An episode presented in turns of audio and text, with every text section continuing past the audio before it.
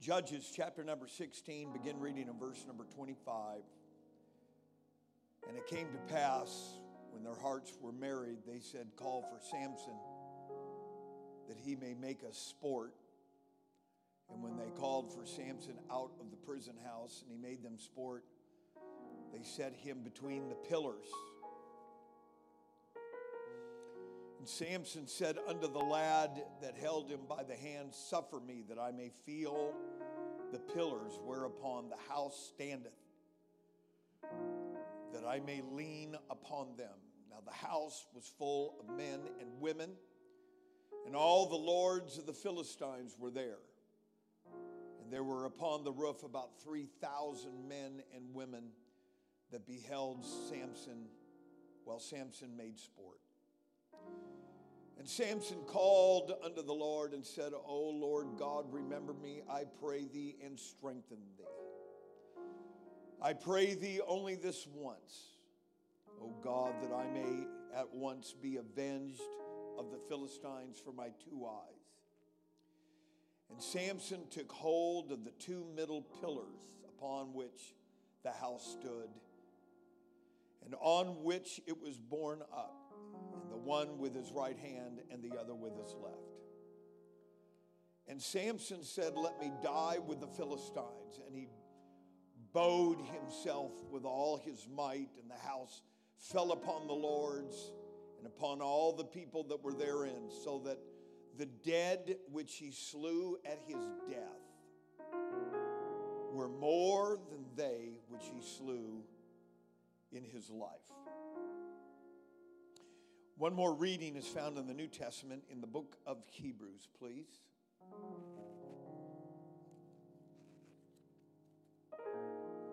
And that's going to be in Hebrews chapter number 11.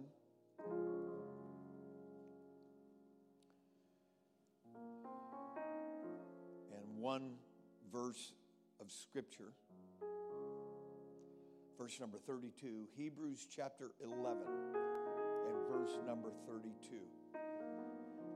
And what shall I more say? For the time would fail me to tell of Gideon and of Barak and of Samson and of Jephthah, of David also and Samuel and of the prophets. I want to talk to us for a few moments this morning about Samson's promise. Samson's promise. I know we've already praised the Lord and lifted up his name, but I would that we would put our Bibles down and let's pray. Let's pray that the next few minutes would not just fly by, but that we would extract something from the Word of God, that the Spirit of God would apply something to my life, my heart, my situation. Let's lift our voices and pray. Father, we love you, we praise you. Thank you for all these that are here today. We give you the praise, the glory, and the honor. We trust and pray that the Word of God would be a lamp unto our feet. I pray that you will apply this Word to every life, to every situation. Give a great direction of encouragement. We ask it in Jesus' name. God bless you. You may be seated.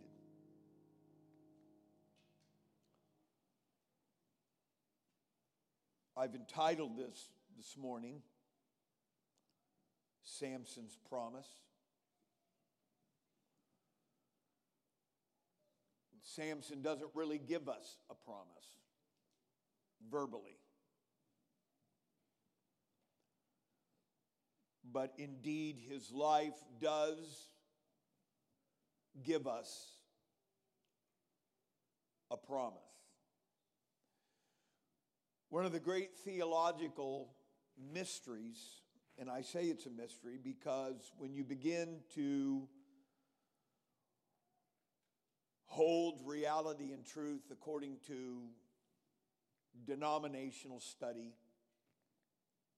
be it commentary or some theological endeavor to study the Word of God.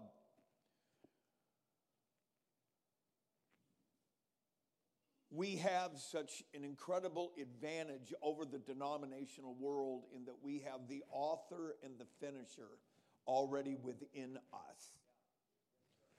Which means if we can align and posture our lives in such a way that we will extract meaning and application from the Word of God that remains a mystery to even religious folk. But just one of the mysteries that is found here in what is called as the great hall of faith here in Hebrews chapter number 11.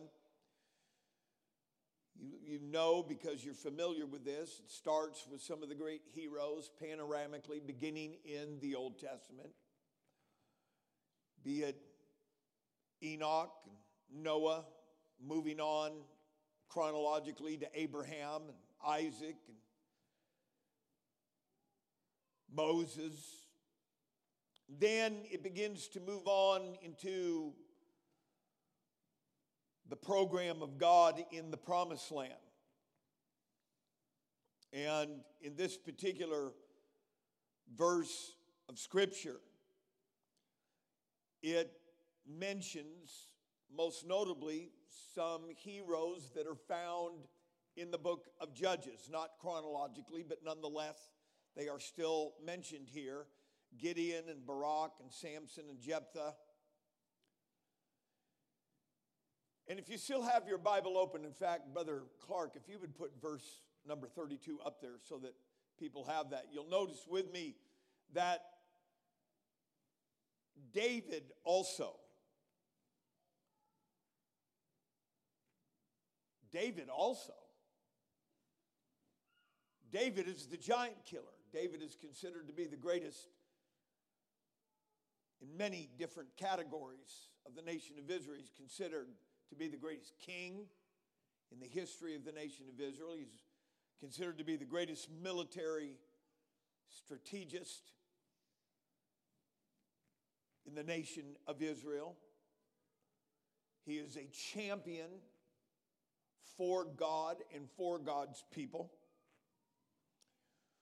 Um, he was a man that did not hold grudges even to blessing the sons of Saul, Mephibosheth being most notable, being a cripple. And yet David fed him from the king's table and gave him special provision for the remainder of his life. David was a man after God's own heart, the greatest psalmist, many of his psalms being revelatory and prophetical. And yet he only gets a brief introduction in Hebrews chapter 11. And then we have Samuel. Samuel, of course, is considered by many to be the greatest prophet in the history of the nation of Israel. And I've already mentioned that these are not in chronological order, obviously, but nonetheless, Samuel is mentioned here. And there is no mention of Elijah. There is no mention of Elisha. There is no mention of Nathan the prophet. There is no mention of any other of the incredible characters that are etched in Holy Writ that some of you could probably name and mention and maybe even mention some of their some of the highlights of their ministry or their contributions to the people of God and the word of God. But it's almost like David is just is just barely mentioned and it's almost like Samuel is just barely mentioned.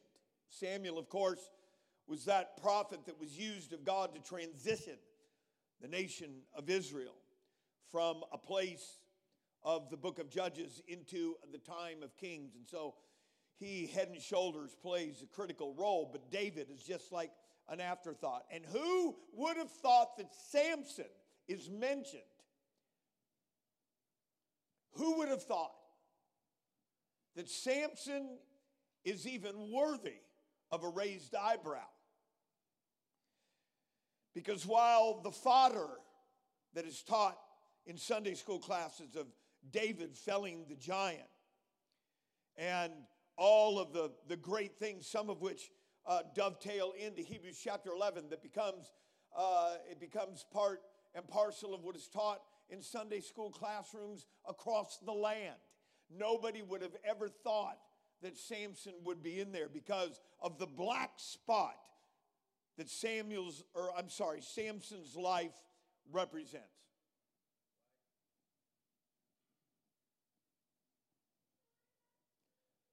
So, what is Samson's promise? First of all, we need to understand a little bit about Samson. He is a miraculous child. He is born to a barren womb. He is a child that is required to maintain a Nazarite vow the entirety of his life. Um, you can find this greatly etched in Scripture in Numbers chapter number six, but I will just give you the high points of a Nazarite vow that he is not to drink any, uh, any wine his entire life or the derivative of a grape the entirety of his life. The entirety of his life, he is never to allow a razor to come to his head, which means his hair was to grow without trimming or cutting, which almost reveals to us that the, the normative hairstyle and, and short is subjective in this, in this usage was, was short hair. And once again, that's a subjective definition for us today because they didn't have the implements for cutting that we have today. But nonetheless, a man that was under a Nazarite vow would have stuck out because he was not allowed to cut his hair while he was under a Nazarite vow. Which meant if you saw somebody, a man with long hair, you immediately knew that he was under a vow. Samson was to maintain a Nazarite vow the entirety of his life. And lastly, he was not allowed to touch a dead body, even if it's a relative. He would immediately become unclean. Now, although Samson was under a Nazarite vow the entirety of his life, men were encouraged to take upon themselves a Nazarite vow for specific periods of time to get a special answer from God. This is essentially a vow of separation. God's people were already separated. They were already separated from pagan cultures. They were already separated geographically by being in the promised land. They were the nucleus of God's design and the apple of his eye. However, this was a special separation that was put upon voluntarily put upon a person's life so that they would get a specific answer from God. And in the 21st century, we could say if you need something special from God, I would give yourself to a time of prayer and fasting. While everybody else is going to Red Robin, I would say, no, I'm going to go to the church and pray. While everybody is, is, is trying to find some kind of recreation, I would say, no, I would give myself to God because it is that special time of separation that God honors in seeking an answer from God. And let's clap our hands and give God the praise for that.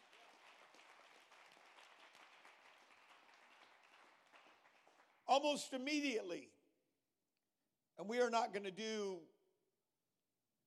an exegesis of Samson's life in the book of Judges, but suffice it to say that almost immediately we find out that Samson um, is not a very nice son. He is demanding of his parents to the point that he, he is rude to his parents. Um, but nonetheless, his parents understood that Samson uh, is something more than just uh, a regular child that is born of a barren womb, that he is born in a specific theological window of time in which he is going to be a temporary deliverer for God's people. Um, and the mom and the dad, no doubt, I can. I, I know that I'm I'm I'm I'm humanizing a little bit of this so that we can understand this. Uh, and I can, I can understand that coming from a barren womb, his father and mother, and understanding Samson's placement in the plan of God, they probably feared their son. Uh, instead of uh, children obeying their parents and honoring their parents, we see Samson is being rude. Get me this, get me that, get me a girl of a, of a different tribe, and, and, and so on and so forth. He's belligerent, he's pushy, he is, he is, uh, he is not kind. Um, another thing that begins to show in Samson is the fact that he has no problem with fornication. Uh, you may remember in 1 Corinthians chapter number 10, you see a New Testament commentary on the journey of God's people coming out of Egyptian bondage. And one of the factors of which God was not pleased with his people is they began to commit fornication. Fornication was completely outside of God's plan because he was preaching to somebody here today that behind closed doors, you are living under the crushing heel of pornography. Maybe uh, I know you didn't feel like you were coming here to hear this kind of preaching, but that's just too bad. That's what I came to preach today. Maybe when nobody can see you and nobody knows what's going on, you are giving yourself the things that are immoral and, and you don't really like it. You wish it was different, but you feel powerless to do anything about it. I believe that Samson gave himself and began to create a pattern in his life in which there was no turning back in which there was no turning away. Uh, the exploits that Samson did are few and far between. They're meager. They are exploits. He did fulfill the role of a deliverer, but we do not see that his character lined up with his exploits. I remember one time that he had uh, the gates of the city on his shoulder, and he became a champion of God's people. But that being a champion to God's people did not prompt him to become integrous. It did not prompt him to have the kind of inner life that would, that would balance him out with uh, the power bestowed upon his physical life. He was an immoral person through and through. He just was. And he had a special taste for exotic women.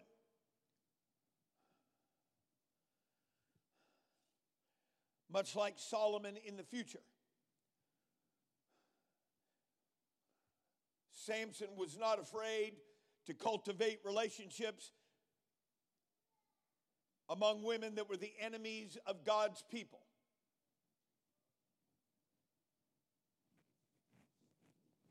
Hallelujah. You say, Pastor, this is not very positive today. I'm sorry. If you, if you want, you know, pinwheels and good ship lollipop, you're going to have to go to the big church over in Idaho.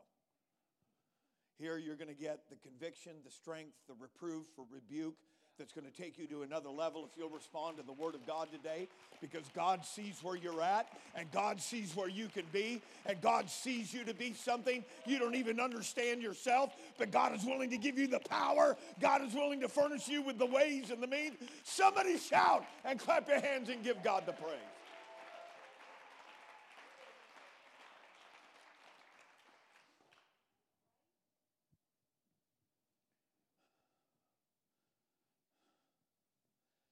Samson played around with things you don't play around with.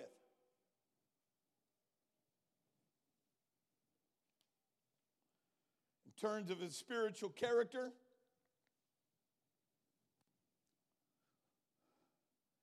we only have two recorded prayer meetings in 20 years of ministry. He didn't pray, which might explain why he was immoral. You will give yourself to some power and in this hour in the 21st century, God is ready to give you more power on the inside than there is power and problems on the outside. In fact, God wants to develop inside braces for outside pressure. If you're going to survive the perilous times that the church is entering into in the 21st century. You are going to have to walk in the Holy Ghost. You are going to have to pray in the Holy Ghost. You are going to have to become familiar with the baptism of reality. You're going to have to love. Oh, somebody needs to hear this preaching today. You can't just act like it's a religious It's a religious sideline event. And I've heard this all my life, and it's easy to disregard it. No, my friend, this is the hour when we need to walk in the Holy Ghost, live in the Holy Ghost, witness in the Holy Ghost, warfare in the Holy Ghost. Somebody clap your hands and give God the praise. I am not going to go out as a has been. I am not going to go out as a could have been. I am not going to go out of this as a would have been. You may be seated.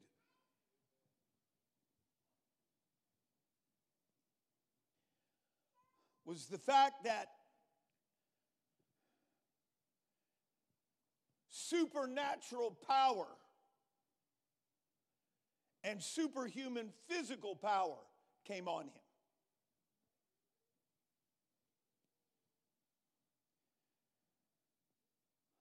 Now, that's critical to understanding Samson here today. I have this app on my iPhone uh, that's Encyclopedia Britannica. And they have a picture of Samson there. And they have Samson almost like Goliath. Everybody else only comes up to like his waist, and he's like this big, huge, giant guy. Are you with me here today? No. When you look, that's why that's why you don't look at some 14th century fresco painting of Jesus and say that's what Jesus looked like. He looked like he just walked out of Gold's Gym. He has just a two day sensual kind of a manly beard. That is not Jesus. He was marred more than any other. He was, he was disfigured.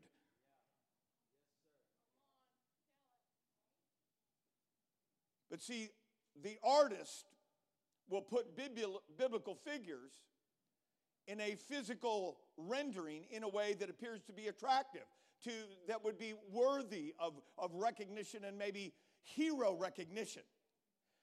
But i want it to be told truth today that samson did not look like arnold schwarzenegger or lou ferrigno or mr olympus. I'm sorry if that shatters what you've seen in comic books and mad magazine but that is not what samson looked like. Samson probably looked like me you know, kind of a bigger midsection than, than his wife. I'm sorry. I'm going to get in trouble before I. Thank you. You just stopped me from getting in trouble. Samson probably had a build that was pretty average. He didn't have bulging biceps, he didn't have bulging triceps. He didn't look like Hercules or Zeus or some of the Greek mythological figures. He just was pretty average. But because he was separated, in a time of need, supernatural power would come on him. And so everybody would not give Samson the glory. They would know God came on him. Somebody needs to shout. It's just like you and I. When God comes on me, I feel like I can run through a troop, leap over a wall, cast out devils, lay hands on the sick. Somebody shout with a voice of triumph. Oh, come on, let's really praise God.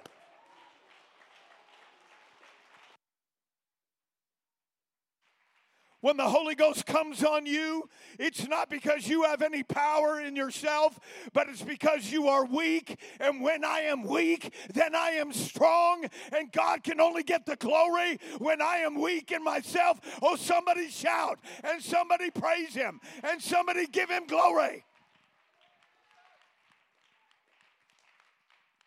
That is the divine paradox. When I am weak, then I am strong.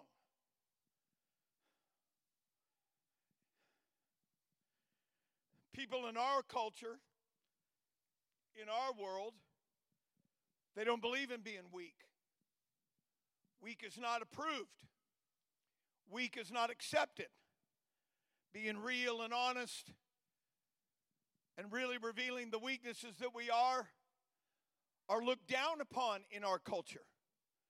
But with God, that's an asset. I said, with God, that's a positive. Oh, God, I can't do this But I know that you things. And when God does it, a light goes on. You say, All I got to do is find a place to pray. All I got to do is find a place to consecrate. All I got to do is find a place to dedicate. Come on, Samson.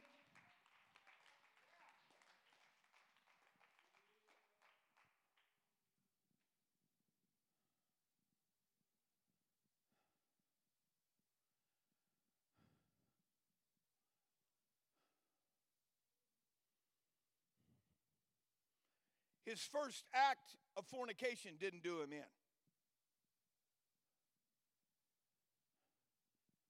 His second act of fornication didn't do him in.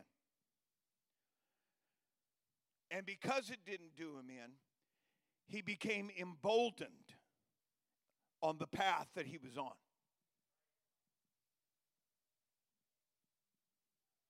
Well, Pastor, man, my kid only stole piece of candy one time and he got caught. You better thank God he got caught the first time. He'll be stealing a car when he turns 21. Man,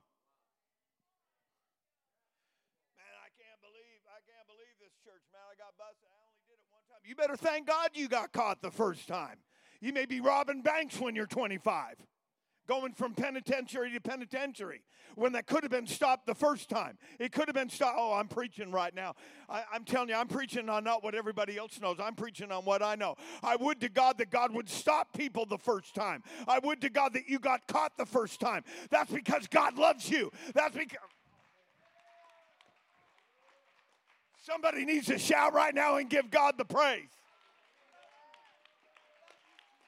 I'm glad that God busted me the first time because I didn't want a life of that. I'm glad that God pulled the cover off the first time because I didn't want it from the housetop. I'm glad that God caught me the first time. Somebody shout with a voice of triumph.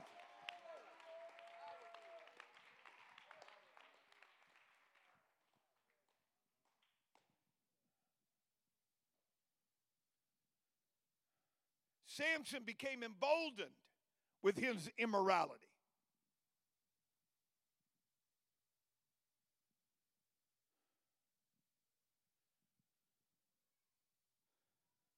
To the point that he came in contact with Delilah.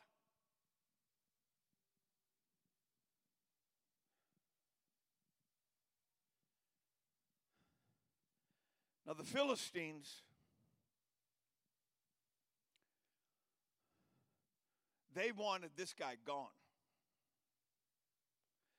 And you have to understand there are some enemies in your life that God will not totally extinguish in your life. God may completely and immediately deliver you from drinking, smoking, cussing, giving people the finger on the interstate.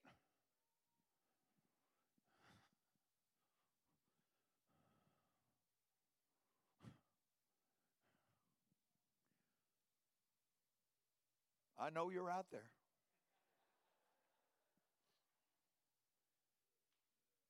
I've taken taken more of that than I even feel like I want to. Man, it's amazing how our world you can't even change a light with your turn signal on with five car lengths without somebody getting upset. People, it's an angry culture. People are angry and they're looking for something to vent where they can where they can vent that pressure and it's just a guy changing lanes. Since we're on this, you know what really bugs me? And I have never cussed anybody out. I have not given anybody a finger in 35 years. But it bugs me for me to be going about 65 miles an hour and a guy pulls up to a stop sign about 400 yards in front of me. There's nobody behind me. There's nobody. And when I get within 100 yards, this guy just creeps out of that stop. And I'm just like, I rebuke that devil in Jesus' name. It's like, dude, are you, what is the matter with you?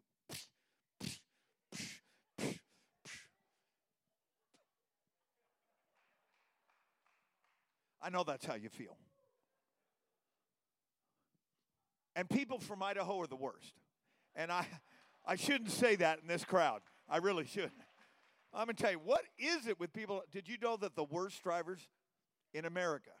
Uh, this is not me, ladies and gentlemen. I this was in a magazine, and you know magazines don't lie. And it's it said the worst drivers in America are from Idaho, and I'm thinking, aren't there enough mountains and and dangers to keep you guys on the road? Somebody go ahead and clap your hands. God's good anyhow. Go ahead and praise Him anyhow. I'm just having some fun. Because Samson could not change course, he had gotten so used to not getting caught.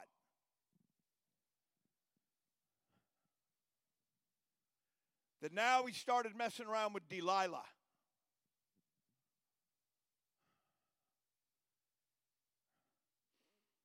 She was a baited hook used by the Philistines.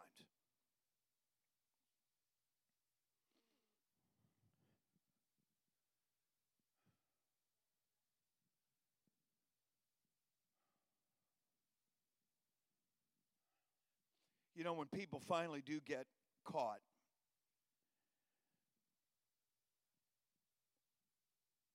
and I've been pastoring long enough to know that that is not that is not a glorious moment. That is not a moment to celebrate. Book 1 Corinthians chapter number 13 says rejoice not in iniquity. Love doesn't rejoice when somebody gets busted. But you have to understand that getting busted is God's way of putting the brakes on. Because that which is done in secret will ulti- ultimately be shouted from the housetop. It means that that which is done in private will ultimately be made public. That's not God trying to destroy you, that's God's last attempt to save you.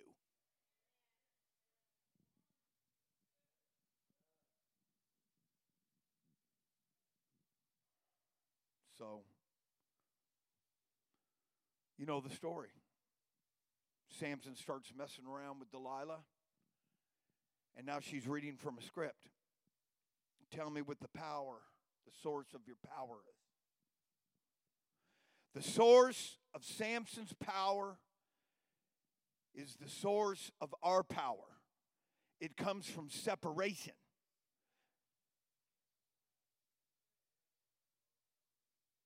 You see, God furnishes you the Holy Ghost, God fronts you the Holy Ghost.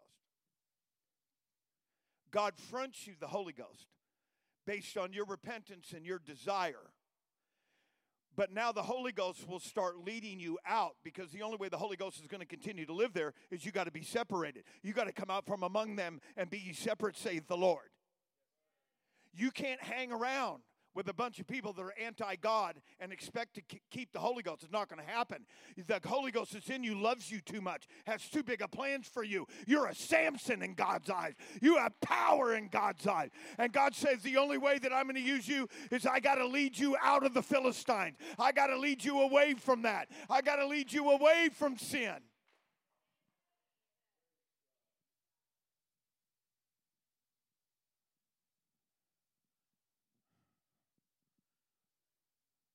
Seems to be an indication in this passage with Delilah that Samson breaks his vow by consuming alcohol. It's inferred there that Delilah knows what to do to get Samson to a certain place. And then she starts working him over with questioning. Samson tried to divert it by talking riddles.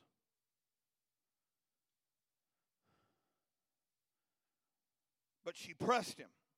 And that's what happens to sin it starts pressing you. That's what happens to the devil. He starts making demands of you, he starts putting his requirements of you.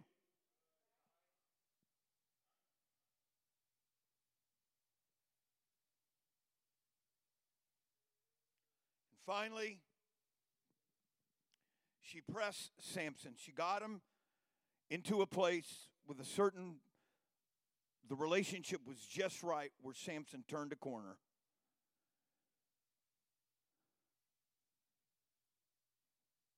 And he told Delilah the source of his strength.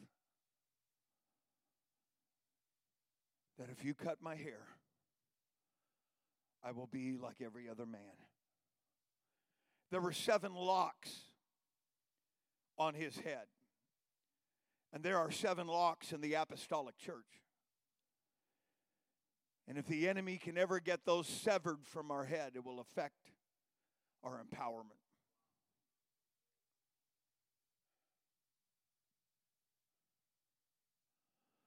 Holy Ghost living, prayer, consecration, apostolic giving, soul winning, worship, faith. There's probably more I could keep going.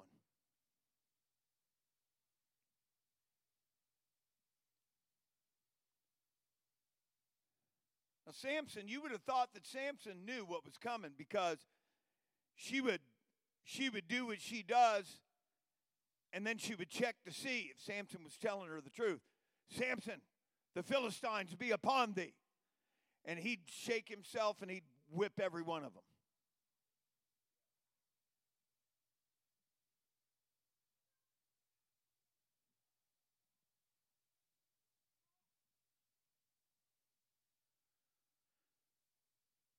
So while he was asleep,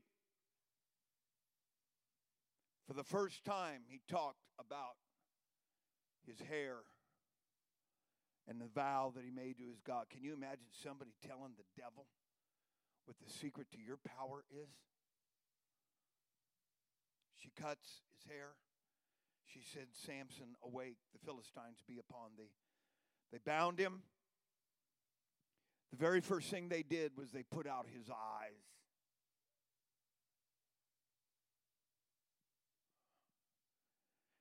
Then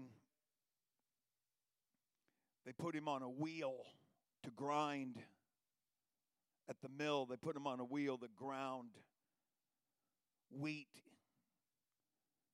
so that they could make dough for the enemy. And he walked around in circles, totally blind. Well, they put a young man with a long stick with a pointed end. And anytime it looked like Samson was slowing down a little bit, he would just poke him. Samson is totally naked now, which is a time of, of, of a sign of total spiritual defeat. Nakedness is an abomination to the Lord, and he's totally naked. And now this just poking him, keeping him moving as he grinds bread. And so there's a huge celebration among the Philistines that we have captured the champion of God's people. And they're out on this huge, large portico 3,000 Philistines and the princes and all of the royalty and aristocracy among the Philistines as they're partying and tipping their glasses and clinking their glasses in celebration that they've killed the great, they, they now have the great champion of God's people. And he has no eyes and he's walking in circles and he's totally our captive. Somebody says after drinking too much wine, let's bring out Samson and let's make sport. That meant let's torture him. Let's torture him in our presence and hear his cries and hear his gasp and see his disillusionment as he beats the air. Let's bring him out and make sport. Except that somewhere Samson had developed a relationship with this young man that was poking him, keeping him going around in circles. And he said, Why don't you place me between the middle pillars? And this young man obeyed. He put Samson right there on the middle pillars underneath this portico while a celebration and a great drunkenness and glee and party was going on. And Samson put his left hand on the left middle pillar and his right hand on the right middle pillar. This became a very famous thing, even in Jewish. It went beyond lore, it went beyond just, just a nice story in the Bible. You have to understand that in the 60s, at the height of the Cold War, there was a Jewish author that became privy to information of Israel, super uh, secret information that was held at the highest levels uh, among the Jews in Israel. And, and it was, he broke this story. It became a famous book. And in this book, he talked about the Samson option. That was the title of this book. It was a bestseller that talked about that Israel, through the help of the United States and other governments in the world, they devised a plan uh, that was a Armageddon scenario and it said that that the nation of Israel they understood what the book of Revelation says, even though they rejected their Savior. But they took their cues from a naked man the, uh, several thousand years previously that said, if we ever get surrounded by our enemy, we will never, we will never go through what we went through uh, through the Holocaust. We will never again go through what we went through in World War II and, and in Russia, being vagabonds in the world. That we have developed a nuclear arsenal that said if we ever get surrounded, we're going to pull the plug and we're going to take everybody with us. We're going to take every nation. We're going to take Gog out. We're going to take Magog out. We'll take the multi headed beast out. But you will never take us captive again. It became known as the Samson option. And what Samson did was he said, God, I, I know I'm paraphrasing this, but stay with me here today. God, I've essentially wasted my life. I haven't done anything. I've hardly even prayed. I've hardly even given myself to you.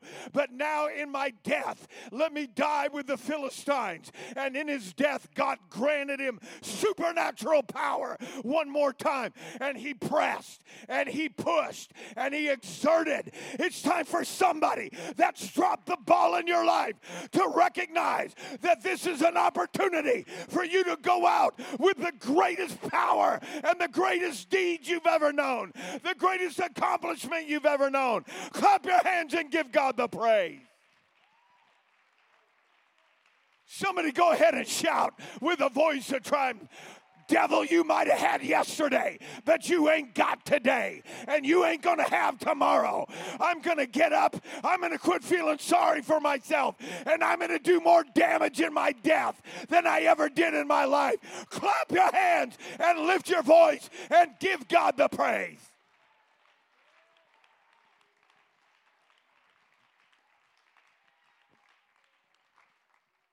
Just remain standing. See, the American church believes that if you mess up, you lose your place and you lose your opportunity. I'm here to blow that theory out of the water. I'm here to tell you that I, it doesn't matter what you've done. Get it under the blood and have your get your hand on the pillar and say, God, help me be a soul winner. Help me be an evangelist. Help me be a missionary. I'll do more in my death than I ever did in my life. I'll do more in the latter part of my life than I ever get. Somebody needs to shout. Somebody needs to know. God sent me to this room today to try to help you with Samson's promise. Do whatever you want to do, but do something.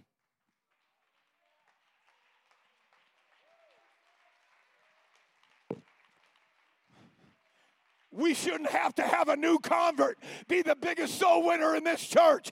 There ought to be an older saint that's seen more miracles and more blessing and more faithfulness than anybody in this building. Be a great soul winner for God.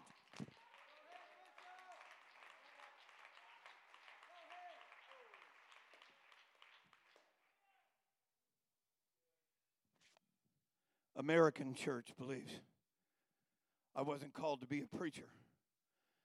So I guess I'll just sit on a pew. I wasn't called to be a missionary. So I guess I'll just ride out the rest of my existence on a pew.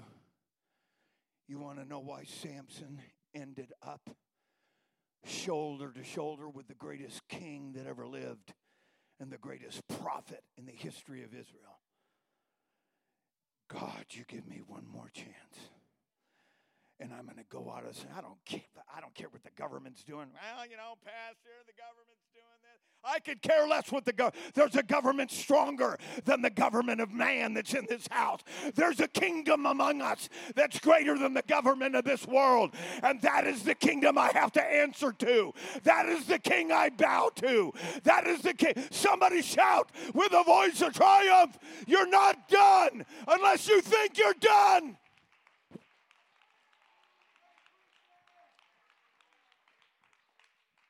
Samson was shoulder to shoulder with Abraham, Isaac, and Moses for doing one thing. He died doing more damage to the enemy than he did his entire life. I'm done.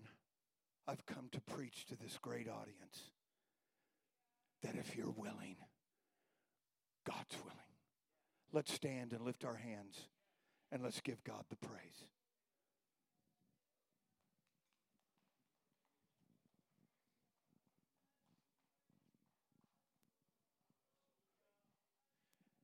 Musicians, please, please come.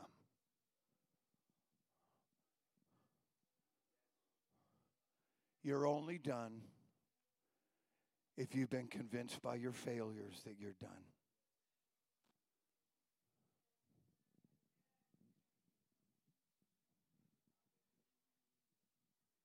Samson's promise. Some of us are still living with the regret of years and years and years and years and years and when we're in the midst of potentially the greatest revival. Samson was the last of the deliverers in the book of Judges. There'll never be another Jephthah, there'll never be another Deborah, there'll never be another Gideon. But we got some Samsons in the house today. Oh, what God could do. Oh, what God would do. Oh, what God could do. Let's lift our hands and give God the praise. I'm done preaching. I preached too strong already. I've got to do this twice today. Let the word be a light under your feet and a lamp under your path. This altar's open. Come.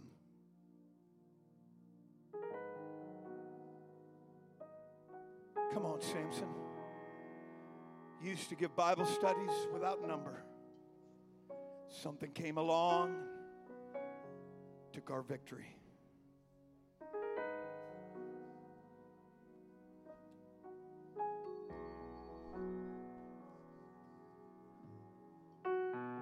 Come on, Samson. Let's lift our hands.